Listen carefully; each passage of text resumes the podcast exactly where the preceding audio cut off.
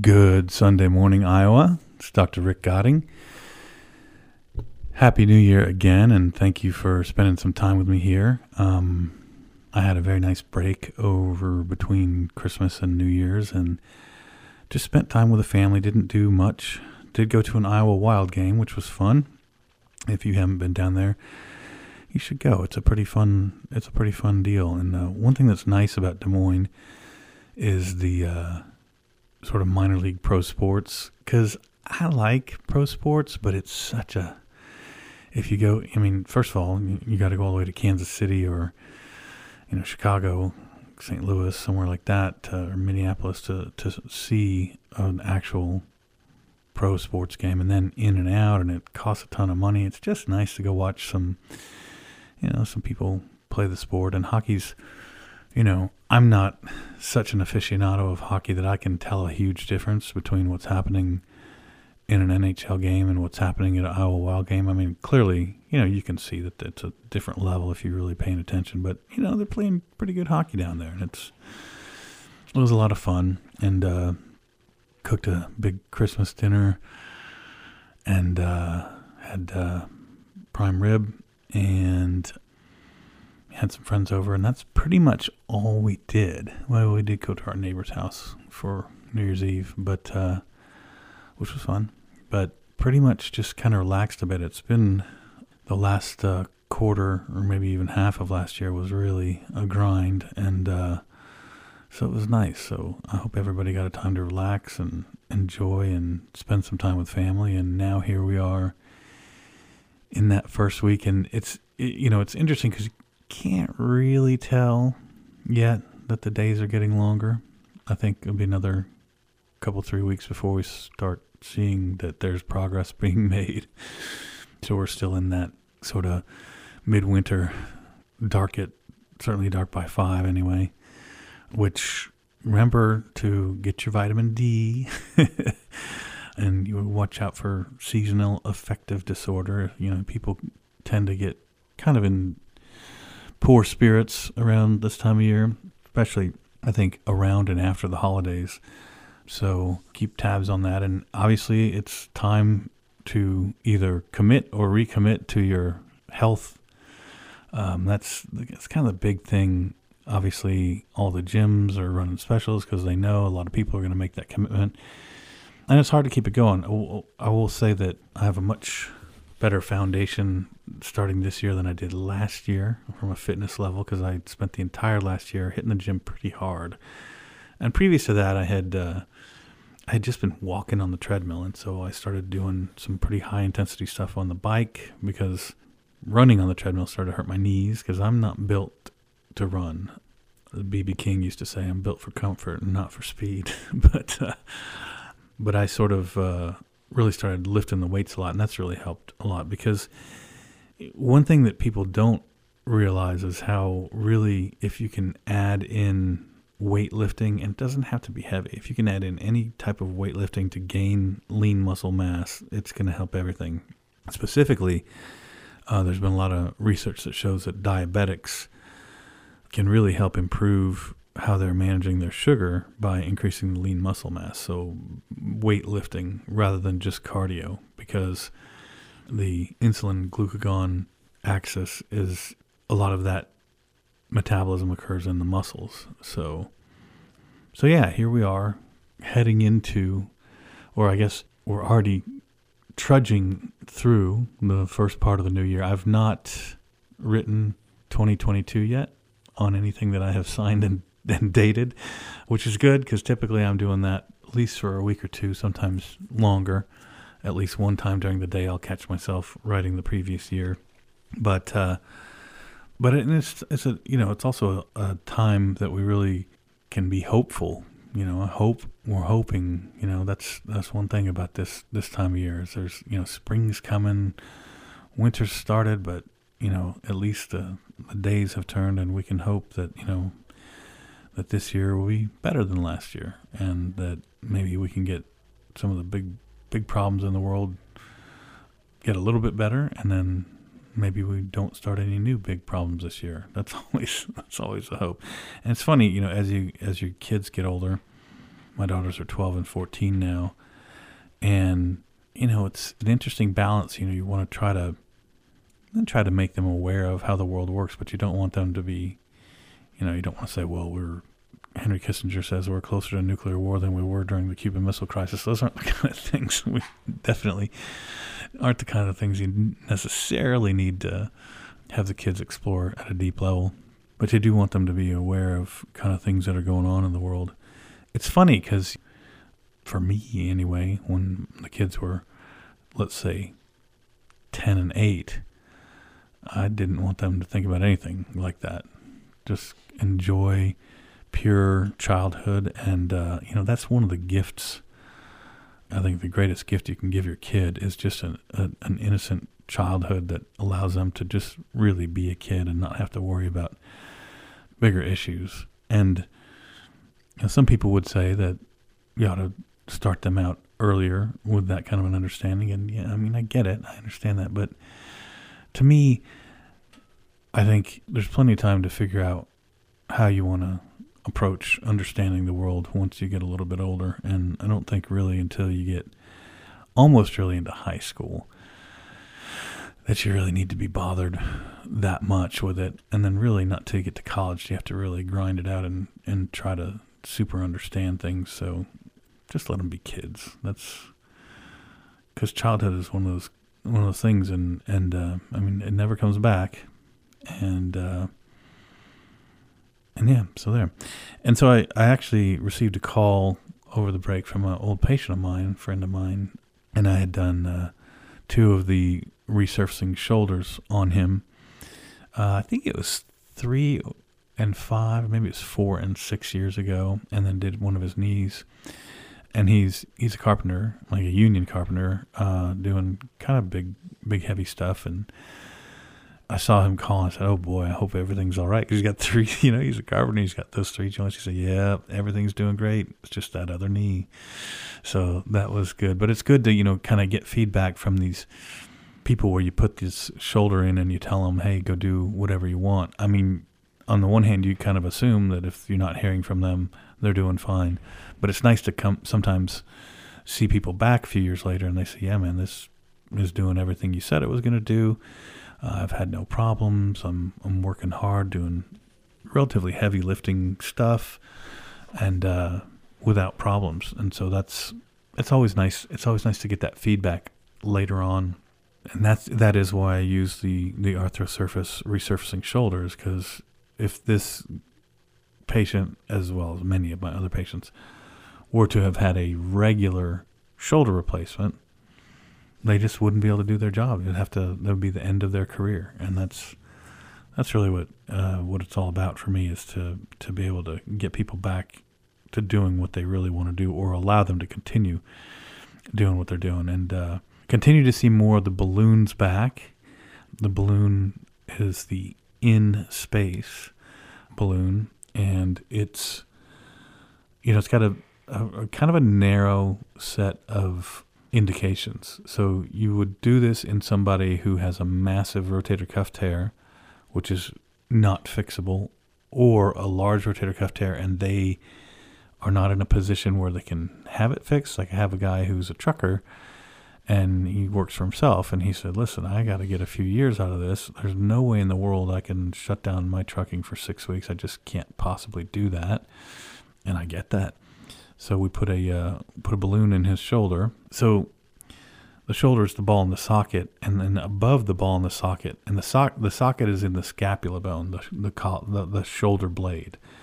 So the socket is a just a one little area of the shoulder blade bone, and then right above that is the acromion, which is the bone that sort of protects that construct from the top. So the rotator cuff runs underneath the acromion, and so the balloon sits in between the acromion bone and the humerus, which is, of course, the ball side of the uh, shoulder.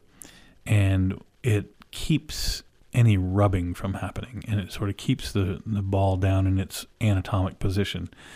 And so I started using these last year, but very, very excited about it. We I was wanting to use them a long time before that, but it's really interesting how some of these things happen is they didn't have a code for it And because they didn't have a code for it, it threw off the billing. And so I wasn't able, and not for me, but just for the hospital to be able to get paid to have had the surgery done at all. So once they finally got the code out there, we were able to start doing them. And so I've done a few of them now, and I talked about this before, but for those of you who weren't listening to that show, one thing you cannot have a lot of is arthritis in the shoulder if you're going to do this balloon. If the balloon is just for a rotator cuff tear, when the rotator cuff, again, is the tendons that move the shoulder around. And you can't really have a lot of ball and socket arthritis because if you do, then these don't work all that well. Well, sometimes you get in there and you see a little bit more of that arthritis than you thought by, based on the x-ray and the MRI. And I've had a couple patients who had a little bit more arthritis than we thought, and they aren't not they don't think the balloon has helped them all that much. And so I'm just a little I'm, now I'm really a lot more vigilant about saying, man, it's got to look perfect. Shoulders got as far as arthritis goes, the shoulders got to look perfect. And for those patients, again, that it's just done really, really well. And so I'm excited about that. And again, I what, what I was saying on my one of the shows towards the end of the year was that the one thing about this year in orthopedics is there seems like every year there's been something really big. And I haven't seen that thing for this year yet. Of course, the year is early.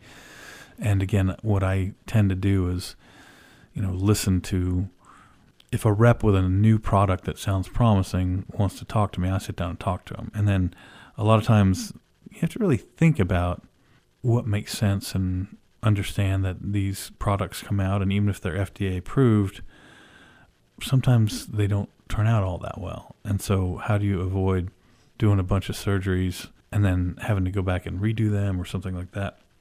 And my approach to it is if it's something where you're really changing a big part of what you do, for instance, so the resurfacing shoulder, I wanted to see some early results from that once I was happy with those early results, and I'm talking about two to three years, because kind of what you're looking for is you don't want to you want to make sure there's not a bunch of early failures, and so because it was so groundbreaking for the patients, I went ahead. I mean, because I mean this is really the difference between somebody being able to do the job that they have after having had a shoulder replacement or or not. And so there's a big difference you know, this wasn't, well, you can't do everything you wanted to do, but you'll feel better. That's what was already out there. That's the standard shoulder. This one is you can do anything you want. And so once that early data came out, and it was really more three to five years that, uh, before I started doing it. On the other hand, for instance, the Regeneten, as soon as I saw the early clinical data on that, because you don't, the Regeneten is the patch that we put on the rotator cuff and it sort of thickens up the cuff and makes it stronger as it heals in. Now I looked at that and I thought, well, there's not a lot of drawback to this. I mean, you're not going to have a big problem with this. Some of the things where where big problems have arisen is a few years back, the metal on metal hip replacements were the hot thing. And then it turned out that a lot of those people were having real big problems with the with the metal metal particles, and some of them would even have systemic illnesses coming from the metal particles. And so, of course, you know, I just never did get involved in that, and I was really glad that I didn't. And there was another one where, well, this was maybe ten years back. It got very popular when you had somebody who had what's called an unstable shoulder. So a shoulder that would either continue to dislocate or partially dislocate. And what people were doing at the time, this technique was described as you would go in with a scope and then heat up the tissue and tighten it down, just kind of make it scar down. And that never sounded like a good idea to me. And so I ended up not doing any of those, not even one. And turned out that a lot of those fell apart and ended up having to have big, huge reconstructive surgeries. So it's you know it's it's tough when you know you want to be, or for me anyway, want to be progressive and move forward and not be doing something the old way when everybody's been doing it the new way for five years. And so, so another another example is the superior capsular reconstruction. That was a no brainer. As soon as I saw that, I said, I'm trying that. And that's where we put the graft from the top of the ball to the top of the socket in a situation where the patient has no repairable rotator cuff. So the cuff is so torn and the tissue is so gone that there's no chance of repairing it. Well, that was easy for me because I thought, okay, so if that doesn't work, what happens? Well, you still would then get what's called a reverse total shoulder replacement, which is still an option for those patients. And so I read the early reports on that and I jumped right on that. And I've been doing those since 2015, 14, 15. So good six, seven years I've been doing those and done hundreds of them. And they're just a game changing operation because previously, if you had a massive rotator cuff tear that was not fixable, the only other option was either live with it or do a reverse total shoulder replacement. And a reverse total shoulder replacement limits you severely in what you can do for the rest of your life. Uh, your range of motion is limited, the amount you can lift is limited. So all these things have kind of come up, and you know, just kind of wondering what's gonna what's gonna appear in my office this year. Because you know, I look at the at the research, but oftentimes before there's a ton of research on something, there's maybe one study out. And, you know, if you don't read all the journals all the time, and I, I mean, there's a dozen orthopedic journals, I don't read every article in each one every month. So, you know, when these things first come out, they sometimes the only way you get to hear about them is from the, the rep who is selling them. And then you have to have a very careful eye because their job is to sell that thing. and so, and they've been told by the company that makes it how great it is, right? So, and it's nothing nefarious. It's just that if your job is to sell something and your company tells you it's good, you're going to go tell the doctor it's good and sell it. So it's a balance. It's it's a uh, it's one of the things about specifically orthopedics, but I think medicine in general. You know, for for your primary care doc, it's mostly here's a new pill. This is what here's a couple studies that show, and that would be for me. I would be a lot more worried about that because gosh, medications seem like you know a higher potential for long term poor outcomes that are not easily recognizable early. But with an orthopedic device or technique, you can kind of run it through your head and say, all right, well, so here's the risks. I mean, if if this thing doesn't work out, where is the patient? I always want to not burn bridges. Where where is the patient if this procedure or technique doesn't work out? Are they worse off? How much worse off? You know, that kind of stuff. So it's just it's just one one of the things. It's one of the occupational facets that that we have to deal with all the time, and then also remembering, you know, I still, even though some some medical schools don't take the Hippocratic oath anymore because patriarchy or something. Anyway, uh, I still follow my oath, and that is first do no harm. So anything you can do, avoid doing harm to your patient. So that's just my uh, first, well, second rant show of the new year. But uh, but I'm looking forward to it. I'm looking forward to having a, a good year. I'm working here at St. Anthony's and having, a good year on the show. Try to get some interesting stuff in here. Maybe have some more patient guests on, and uh, maybe have something new to tell you. But certainly, there's enough uh, to talk about for a long time with what we're already doing. So, thank you very much for spending a little time with me, and uh, have a blessed week, Iowa.